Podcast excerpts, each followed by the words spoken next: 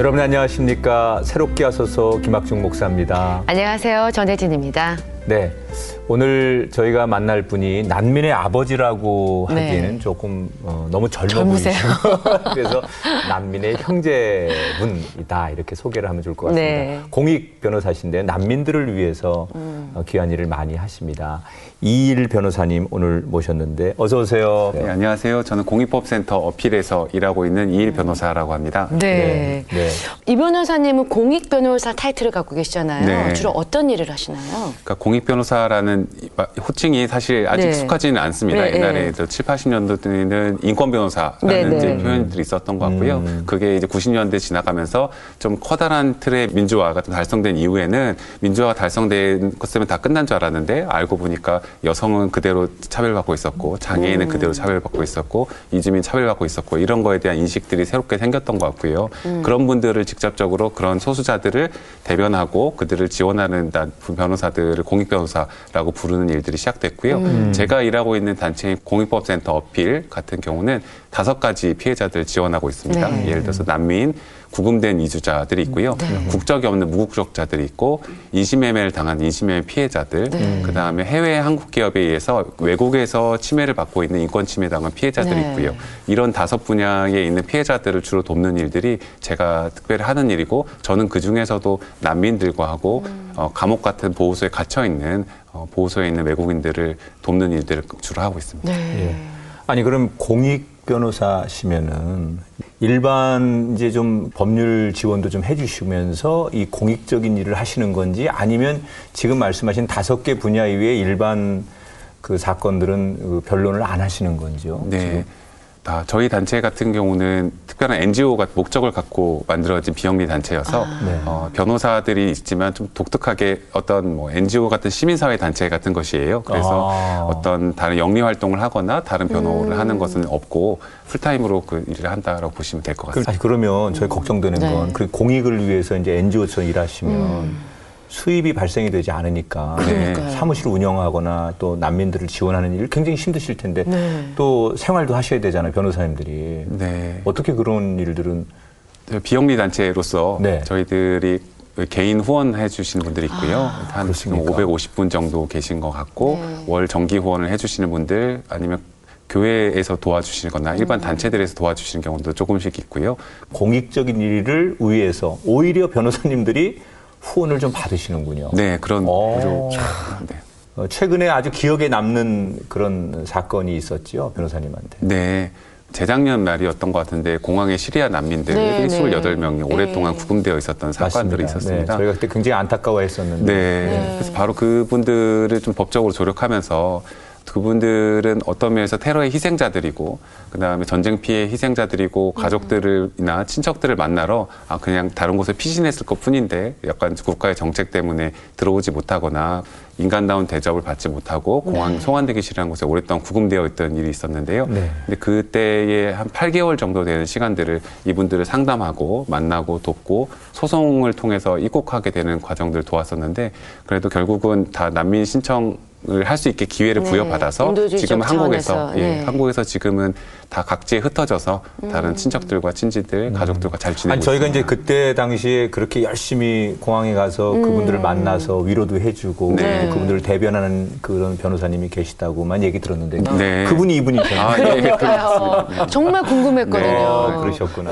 이렇게 오늘 저희들도 참 그 변호사님은 익숙한데 어, 공익 변호사 음. 네. 그리고 영리를 목적으로 하지 않고 비영리를 가지고 변호사님이 한다 그러니까 좀 당황스럽긴 해요. 저희가 네, 네. 어렵게 어떻게- 공부해가지고. 어떻게, 어떻게 받아들여야 되나? 네. 아니 그리고 서울대학교 나오시고 그러니까요. 네, 너무 이제 훌륭하신 분인데 이분이 도대체 어떤 분일까? 네. 너무 이 대본 받아보고 궁금해가지고 막 자료도 찾고 그랬는데 한때는 네. 우리 변호사님이 선교사가 되려고 하는 꿈을 꾸신 적도 있다 야. 이런 얘기를 들었습니다. 네. 밖에서 그런 얘기를 종종 하고 있거나 그렇지는 않았던 것 같은데요. 네. 이제 대학교 때에 모태신앙으로 자라왔었었는데 모태신앙으로 자라왔다가 하지만 특별하게 어떤 하나님을 인격적으로 만난 경험은 별로 없었던 상태에서 대학교에서 IBF라는 선교단체 네. 활동을 통해서 하나님을 좀 깊게 만났던 그 공동체의 능력 같은 것도 경험하고 이랬던 것이었는데요.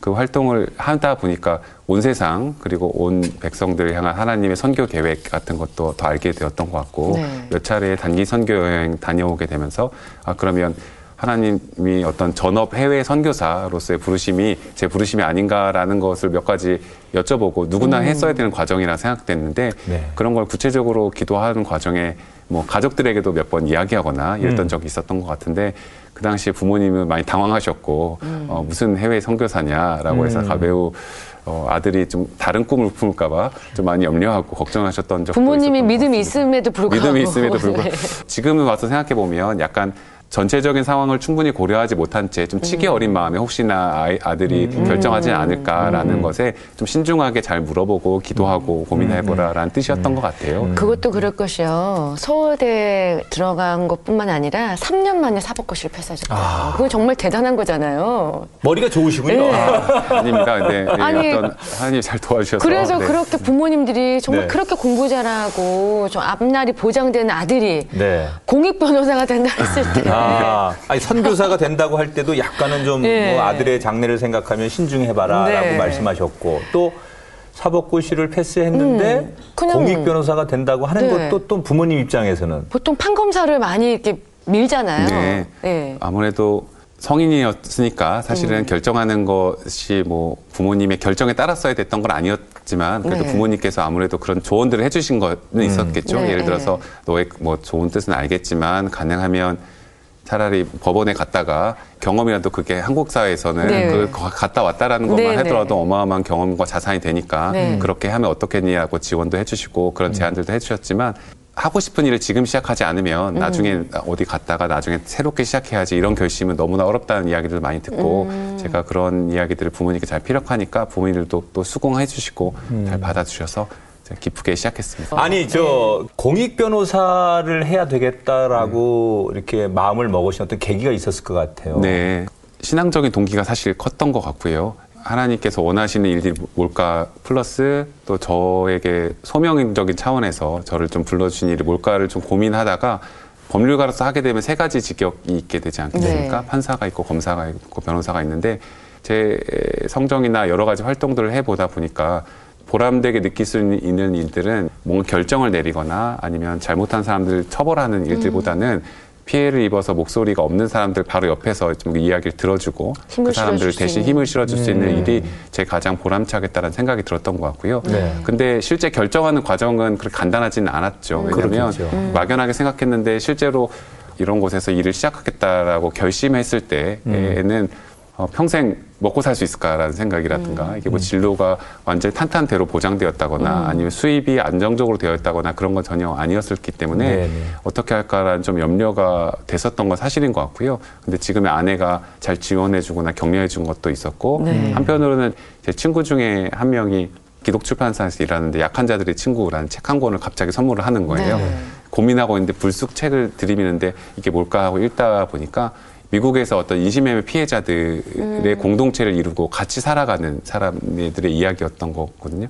근데 그걸 보면 피해자들 멀리서 보거나 좀 돕고 말하는 것은 어떤 면에서 좀 더 쉬울 수 있는데 네. 이 사람들과 같이 사는 것은 뭐 가시 같은 이분들 상처들도 직접 네. 마주돼야 되고 훨씬 더 힘든 일이었던 것 같은데 오히려 그 책에서는 약한 자들의 친구가 되셨던 예수님의 모습을 그리면서 이렇게 됐을 때에 일어나고 있는 놀라운 기적 같은 일들 많이 설명을 했었던 것 네. 같아요. 근데 그 책을 갑자기 보면서 제가 약간 머리를 얻어맞은 것 같은 경험을 하면서 아 하나님이 원래 제가 생각했던 삶으로서의 좀 부르심을 주시고 계신데 약간 경제적인 염려 아니면 그 누구에게도 안전하게 보장될 수 없는 어떤 탄탄한 이런 삶들을 약간 헷갈려서 어떻게 할까 고민하고 있었는데 그런 걸 고민하지 않고 선택할 수 있게 그 친구를 통해서 좀 결단할 수 있게 해주셨던 것 같고요. 근데 막상 일을 시작하고 나니까 경제적으로 책임질 수 있을까라는 것 같은 염려들은 다 사라졌고 어느새 내가 그런 생각을 왜 했지 할 정도로 지금 아주 보람차게 지내고 있습니다. 그러니까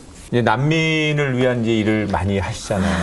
어, 그러면 어, 기억에 남는 분들이 많이 계실 것 같고 본인에게 또 다른 감동으로 어, 또 때로는 가슴 아픔으로 네.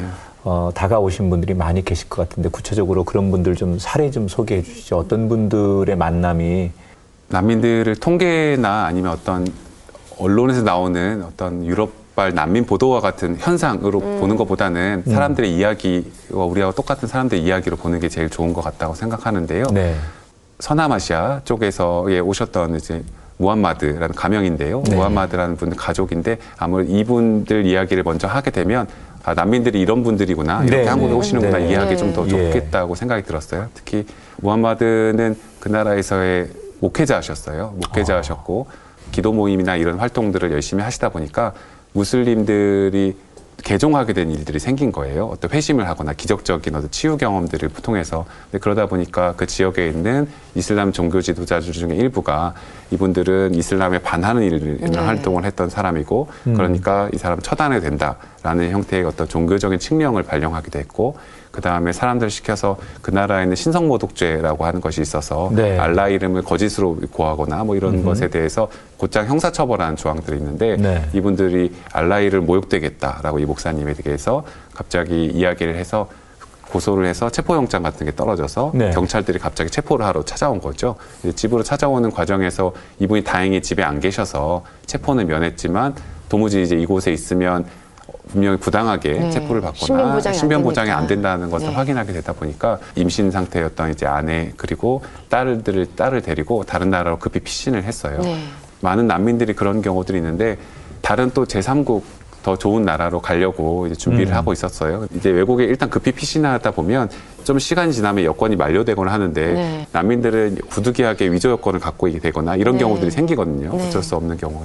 이분들이 그 위조 여권을 갖고 최종적인 네. 목적지 가는 와중에 인천공항을 경유해서 가게 된 거예요. 네. 인천공항을 경유했는데 경유하는 과정에서 그 여권에 문제가 있다는 게 발견됐고 그러다 보니까 송환대기실에서 어떻게 저희들하고 연락이 닿았었던 적이 있었던 것 네. 같고요. 근데 그분들이 이게 잘 풀려서 성공적으로 입국하게 됐고 그 이후에는 난민 인정도 매우 어렵지만 한국에서는 네. 받아서 결국은 한국에서 체류하고 살 수 있도록 됐던 것 같아요. 그럼 제3국을 안 가도 제3국을 안 가도 예. 할수 있도록 경유하다가 만난 만난 케이스네요. 또 어떤 내전 지역에 대해서도 요즘 난민들의 관심이 많으시니까요. 네, 네. 저희들 또 모아타즈라고 하는 또 아이가 한 명 있는데요. 중학생, 중학생이에요. 아. 사실 부모님을 그 본국에서 둘 다 잃었어요. 예를 네. 들어서 어머니는 뭘 물건을 사러 가시다가 아침에 먹을 걸 사러 가시다가 폭탄이 떨어지니까 떨어지는 폭탄을 피해서 달아나시다 보니까 그때 서로 막 무장단체들끼리 총격하는 와중에 갑자기 누가 튀어나오니까 그 총을 쏴서 죽여서 어머니가 돌아가셨다는 소식을 들었고 그래서 아버지랑 겨우 힘겹게 살고 있다가 아버지도 어느 날 저녁에 택시 운전을 하셨는데 택시 운전 하시고 돌아오시다가 갑자기 아버지가 먹고 싶은 게 뭐가 있냐 이렇게 연락을 했는데 뭐, 뭐 얘기를 하고 기다리고 있는데 아무리 기다려도 아버지가 오시지 않고 네. 다른 사람들한테 연락이 와서 보니까 아버지도 총격을 맞아서 돌아가셨다 아. 이런 이야기를 듣게 되고 그러다 그런 상태에서 친척 집을 전전하면서 이렇게 하기 때문에 그 눈칫밥을 먹고 전쟁터에서 눈칫밥을 먹으면서 친척 집에 전전한다는 게 얼마나 어렵겠어요. 네. 또 그렇게 살다 보니까 이 아이는 너무 눈칫밥 먹기 힘드니 노숙하거나 길거리에 나앉는 경우도 있었고 그러다 보니 그 나라 정부군에서 노숙하거나 나앉는 경우들에 대해서는 갑자기 아이들에게 접근해서 내가 돈 얼마를 줄 테니 어디 가서 폭탄을 던지고 오면 어떻겠니? 근데 이렇게 해서 제안을 하거나 어, 그랬는데 자기 친구들이 그런 일들을 하다가 폭탄을 던지다가 실제로 죽거나 이런 네. 경우도 너무나 많이 발견했었는데 그런 아이가 너무 힘들게 있다가 아주 오랜 전에 한국에 가서 연락이 잘 안 됐던 친형이 있었어요. 네. 그 친형이 어떻게 어떻게 여권이나 이런 것도 구해줘서 혼자서 비행기를 타고 한국까지 오게 됐던 네. 사례가 있었어요. 그래서 음. 그 아이는 한 번은 저희가 물어봤어요. 이 아이도 공항 송환대기실이라는 곳에 한 십 며칠 동안 있었거든요. 네. 그러니까 저희는 부모도 없고 그럼 인천공항에서 그렇게 구금되어 있는 것이 좀 힘들지 않았니? 라고 그저 끌어내듯이 질문을 하고 네. 그래서 저희는 한편으로 한국 정부가 이렇게 어린아이한테도 이렇게 하면 안 된다라는 음, 음. 이야기를 하고 싶었는데 한편은 이 아이가 말하는 답변이 너무 너무 당황스러웠던 건데 네, 어떤 너무 좋았다는 거예요, 자기는. 어. 너무 좋았다. 그래서 그 무슨 환경이, 얘기냐라고 예. 물어보니까 더 이상 길바닥에서 자지 않아도 되고 더 이상 폭탄 곳. 소리가 들려되지 않아도 되고 더 이상 뭘 먹을까 죽- 언제 죽을까라는 염려를 하지 않아도 된다라는 생각을 했으니까 음. 사실 십 며칠 동안 있었는 너무나 좋았다라고 이야기를 하는 네. 거예요. 그래서 아 제가 많은 난민들 더 왔지만 또 충격을 얻으면서 음. 난민들이 겪고 있는 어떤 매우 힘들고 어려운 환경이라든가 삶이 우리가 막연히 생각하는 것과 너무 다르다 음. 이런 생각들을 다시 한번 했던 것 같고요. 네. 특히 난민 그 위한 재판은 쉽게 승소할 수 없다고 들었거든요. 그 저희가 아는 상식으로는 그럴 것 네. 같은데요. 승소 확률이 굉장히 낮다고 들었는데 어느 정도 되나요? 네. 그러니까 한국에서 난민 인정률이라고 먼저 표현을 네. 하는데요.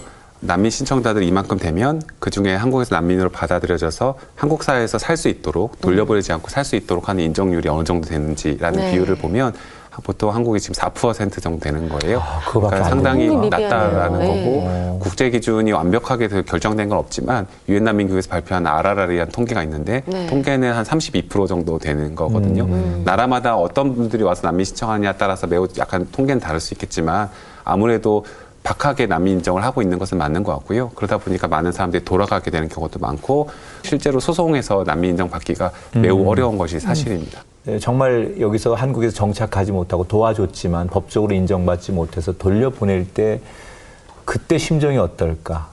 저희가 보기에는 이분들은 돌아가면 무슨 문제가 생기는 게 분명한 사람들인데 결국은 여러 과정을 통해서 인정받지 못하고 돌아가야 되는 일들이 생기는 그런 경우들이 사실 발생하는데요. 아니면 이제 가족들이 서로 찢어지게 되는 경우들이 생기는 거죠. 네. 이제 아내와 남편이 서로 찢어지게 된다라든가 아이하고 부모 중에 일방이 찢어지게 된다라든가 이런 경우들이 생기게 되는 것을 어려움과 무게가 있을 때가 많이 있는 것 네. 같고요. 그런 자괴감이 사실 저희가 어려울 때들이 있는 게 뭐냐면 결과를 저희가 담보할 수 없고 저희가 하는 일들이 세상을 완벽히 바꾸진 못한다 약간 이런 생각이 들 때였던 음. 것 같아요.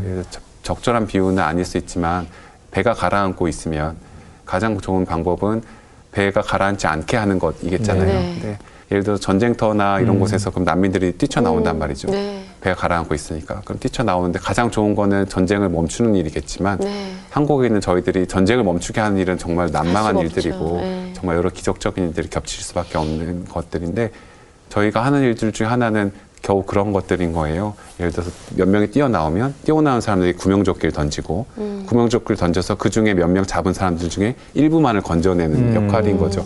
근데 이분들이 몇 명들은 건져내지고 몇 명들은 그냥 이제 빠져 있는 일들이 잔인한 일들이 생기는 거고 구명조끼를 건너내서 무태 도달했다고만 해서 사실 행복하게 살 수 있는 것은 아니잖아요. 네. 한국 사회에서 저희들도 살아간다는 게 너무 간단치 않다는 네, 거 누구나 알고 있는데 네. 한국 사회에서 쫓겨나지 않, 않고 살게 해주겠다라는 것만으로 이분들이 평화롭게 살 수 있는 게 보장된 것은 전혀 아니고 그렇죠. 또 다른 엄청난 많은 이제 삶의 과제들이 놓여 있는 것인데 저희가 할 수 있는 일들이 너무나 작은 부분들이어서 법적으로 조력해서 이분들 몇 명을 구하고 몇 명이 빠지지 않게 하는 것에 그런 것에 그치고 배가 무너지지 못하게 하는 것도 안 되고 그다음에 이분들이 행복하게 살아갈 수 있도록 어떤 삶을 보장해 줄 수 있는 것도 아닌 그런 저희들의 노력들이나 할 수 있는 일이 한계가 있다라는 것에 어떤 음.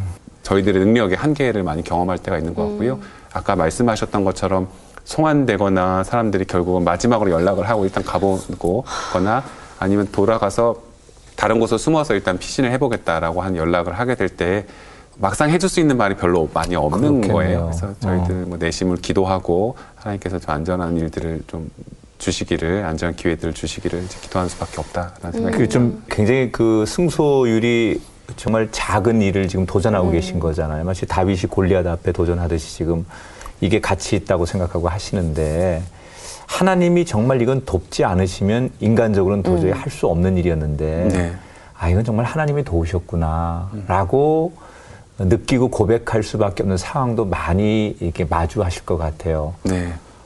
공항 난민들을 돕는 것에서 네. 최초의 공항 난민 도와준 적이 있었어요. 아, 시리아 첫- 난민들 첫 이전에. 번째. 네, 사실상 제가 공항 난민들과 관련된 소송의 시작을 연, 열게 되었는데 네. 이제 아프리카권에서 왔던 한 난민 친구가 있었어요. 음. 근데 최초의 사건이었다 보니까 음. 법률법 시행 이후에는 그분은 저를 만날 수도 없었던 상황이었어요. 그러니까 음. 모든 걸 제가 제도적으로 새로 만들었어 설레가 없어서 만들었어야 됐는데 음. 또 이분의 문제는 아까 말씀드렸던 송환대기실이라는 곳에 가두어져 있어서 아무것도 할 수 없었다라는 상황이었고 이분은 또 게다가 아랍어를 하시는 상황인데 네. 네. 그러면 이제 상담을 하는 경우도 전화로 상담을 하고 어. 전화로 상담을 하는 것도 당연히 공중전화로 아랍어로, 상담하는데 네. 아랍어를 해도 제가 아랍어를 할수 네. 없으니 옆에 뭐 아랍어 통역을 앉혀놓고 엄청나게 힘들게 상담을 전화로 해서 만날 수 네. 없는 사람에게 상담을 해서 겨우겨우 소송을 하고 소송을 하는 과정에서도 또 이분이 입국하게 되는 거와 관련된 소송이 한 번도 선례가 없었기 때문에 어. 과연 이제 제가 혼자 법리 공부를 하면서 연구를 하면서 소송을 제기했지만 이게 과연 재판부에서 난민들에 대해 부정? 부정적인 역할이 음. 많이 네. 있는데 과연 이런 어떻게 받아들여질까? 그러니까 처음으로 제도를 만들 때의 소송이 정말 부담이 크거든요. 왜냐하면 제가 잘못된 좀 더 준비를 못해 잘못된 설레를 있죠. 남겨서 네. 오히려 네, 뒷 네. 사람들에게 어. 부담이 되지 네. 않을까라는 생각에 부담이 많이 됐던 것 같은데 세 가지 정도 좋은 결과가 그때 겨우 나왔어요. 예. 이게 하나님이 도와주셨다는 기적적인 것 같은데 첫 번째는 이제 아, 송환대 기실이라는 그 공항에서의 구금 시설이 어, 불법하게 구금하고 있는 수설이다라는 게 대법원 판결까지 나와서 음. 일단 이분이 그 과- 재판이 진행되는 과정에 당장 구금에서 해제해라라고 해서 네. 송- 그 환승구역에 나오게 된 경우가 있었거든요. 그 고- 공항 안에서 공항 안에서 네, 네. 정말 터미널의 영화에 그게 나왔던 어디예요? 예. 거기에서 하나가 나왔던 일이 생겼고 헌법재판소에서 가처분을 인용을 해줘서 변호인 접견을 즉시 허용해라라는 결정을 내렸어요. 그러니까 그 이후로 지침이 바뀌어서 지금은 공항에 있는 난민들에 대해서도 변호사들이 들어가면 마- 들어가서 만날 수 있게 된 계기가 생겼고 네. 네. 그 일을 계기로. 예, 그 일을 예. 계기로 생겼고 또 세 번째로는 완전히 거짓말이 아닌 증거가 명확하지 않으면 일단 입국시켜서 네. 기회를 주는 게 맞다라는 음. 법원의 판단이 나와서 소송을 통해서 결국 입국할 수 있는 수단이 생겨서 네. 어, 그 세 가지 다 선례가 없는 법원의 판단들이었는데 그게 나온 이후에 지금은 공항에서 난민 신청하는 분들이 사실 국가의 어떤 국경 통제하고 어떤 당연히 중요한 일이 아니겠습니까? 그쵸. 그거하고 난민 보호가 사실 충돌할 수 있는 부분들이 네. 있기 때문에 상당히 어려웠는데 이제 이게 좀 법 과 제도 안으로 들어와서 할수 음. 있던 계기가 되었고요. 어, 아까 그게 하나님 특별히 도와주셨다라는 생각이 드는 것은 설레가 아무것도 없었던 네, 걸 제가 그럼요. 만들어 나가는 과정이었기 네. 때문에 부담이 컸는데 모두 다 기적적으로 일이 세- 다 풀려서 또 하나님에 대해서 특별히 그 당시에 생각하게 됐던 것은 이 사람을 도울 수 있는 사람이 이 문제를 해결할 수 있게 도, 도울 수 있는 사람이 전 지구상에 저밖에 없다. 라, 이런 순간을 맞이 할 때가 있는 거예요. 지금밖에 없다. 나밖에 네. 없다라는 순간에 어깨가 무거울 때가 있는데 한편으로는 어떤 생각이 들었냐면 아니 이런 사람이 있다는 게 사실 저밖에 모르고 아무도 관심도 없고 아무도 보이지 않는 사람이었는데 하나님이 이 사람에게 관심이 갖고 이 약자의 목소리를 듣고 계셨다라는 거에 좀 아, 그런 분이셨구나. 그래서 나를 붙이셨다. 네, 나는 예. 어떤 통로적인 역할이 돼서 음. 이분들을 도울 수 있도록 하나님이 그러니까 이분의 목소리를 듣고 계셨구나라는 음. 것들을 새로 경험했던 그런 순간이 있었습니다. 네. 마지막으로 음. 계획과 또 기도의 제목들 좀 나누시면 저희도 함께 축복하고 싶습니다. 네. 정서적으로나 영적으로나 네. 지치지 않는 거에 대해서 하나님 큰, 큰 은혜를 주셨으면 하는 음. 기도 제목이 있어요. 아무래도 이제 제가 일하게 된 게 5년 정도로 돼가고 있는데 가장 힘들고 좀 고통받고 저희가 생각하기에는 최고의 피해자라고 하는 분들을 계속해서 만나다 보니까 마음으로 받아들이지 못하고 이분들이 하나의 더 사건, 하나의 더 짐처럼 느껴지거나 일이 부담으로 되게 될 때, 아, 이때 내가 지금 일을 쉬어야 되는 순간이구나라는 생각들이 올 네. 때가 있는 것 같더라고요. 네. 근데 그럴 때 하나님이 좀 특별히 은혜를 주셔서 지치지 않고 사람들을 환대할 수 있는 어떤 그런 능력들을 더 많이 주셨으면 좋겠다라는 생각이 네. 첫 번째 기도 제목이 되는 것 같고요. 두 번째 기도 제목은 저희 공익법센터 어필이 에드보키츠라는 말을 써요. 변호사를 할 때 로이어도 있고 에드보키츠도 있는데 그걸 사실 선택하게 됐던 이유가 뭐냐면 에드보카트라는 라틴어가 보이사 성령님에서 할 때도 같은 목적 쓰이는데 지금은 변호사의 목적이 자본주의 사회에서 약간 오염된 모습이 있지만 가장 본래의 원뜻은 대신 목소리를 내주는 사람인 거거든요. 대신해서 목소리를 내주는 걸 통해서 좋은 결과들이 한국 사회에 좀 많이 있으면 좋겠다라는 네. 생각들이 들고요. 그 사회가 얼마나 건강한지 정의로운지에 가장 좋은 척도는 가장 취약한 사람이 어떻게 대우받고 있는지라는 거라거든요. 아무런 자격이 없어 보이는 사람들, 예를 들어서 권위가 있고 뭔가 자격증이 있고 이런 사람들이 아니라 부담과 짐으로 온 것 같은 난민들, 아무런 자격을 받을 수 있는 게 자격이 없는 것 같은 사람들이 어떠한 권리를 얻고 어떠한 인권적인 보장을 받으면서 살아가는지가 사실상 한국 사회가 어느 정도로 건강한 사회고 정의로운 사회인지를 보여주는 이제 기틀이라고 생각하는데 그러한 것들을 보여준 역할을 대신 목소리를 내주는 저희 단체 역할로서 저희가 잘 감당할 수 있도록 어, 기도해 주시면 좋겠다는 생각이 듭니다. 네. 예. 하나님이 어, 누군가는 이 일을 해야 되는데 음. 이 일은 이일 변호사가 해라. 그래서 우리 이일 변호사님 오늘 이 자리에. 나오신 것 같습니다. 예. 정말 하나님의 가슴을 시원하게 하는 네. 그한 사람, 꼭 필요한 사람 되시길 저희가 응원하겠습니다. 오늘 네. 너무나 귀한 말씀과 감동을 주셔서 네, 감사하고요. 마음이 너무 따뜻해지는 저희도 시간이었습니다. 응원하겠습니다. 네. 아, 감사합니다. 축복하겠습니다. 오늘 함께 해 주셔서 감사합니다. 고맙습니다. 네. 네. 감사합니다. 네, 오늘 이일 변호사님과 말씀 나누면서 난민이 더 이상 나와 먼 남의 얘기가 아니라는 생각을 해봅니다. 아까 정말 하나님 마음은 얼마나 아프실까라는 생각에 더 마음이 저려오는데요. 어, 그리스도인으로서 조금 더 관심을 갖고 기도할 수 있는 우리가 되었으면 좋겠습니다. 예. 난민이라는 단어보다는 그들도 하나님 앞에 한 어, 자녀 또 하나님이 사랑하는 백성들이라고 하는 것을 기억했으면 좋겠습니다. 네. 그분들에게 우리가 많은 돈과 또 법적인 것 이런 것도 중요하겠지만 관심이겠죠. 그들을 바라봐주고 그들의 이야기에 귀를 기울여 주는 것 그것이 하나님이 원하시는 일이고 그들에게 할 수 있는 가장 큰 사랑이지 않을까 그런 마음으로 이번 한 주간 꼭 필요한 사람에게 귀를 열고 마음을 여는 한 주간으로 우리 보냈으면 좋겠습니다. 네. 새롭게 하셔서 오늘 여기서 인사드리고요. 다음 시간 다시 찾아뵙겠습니다. 고맙습니다.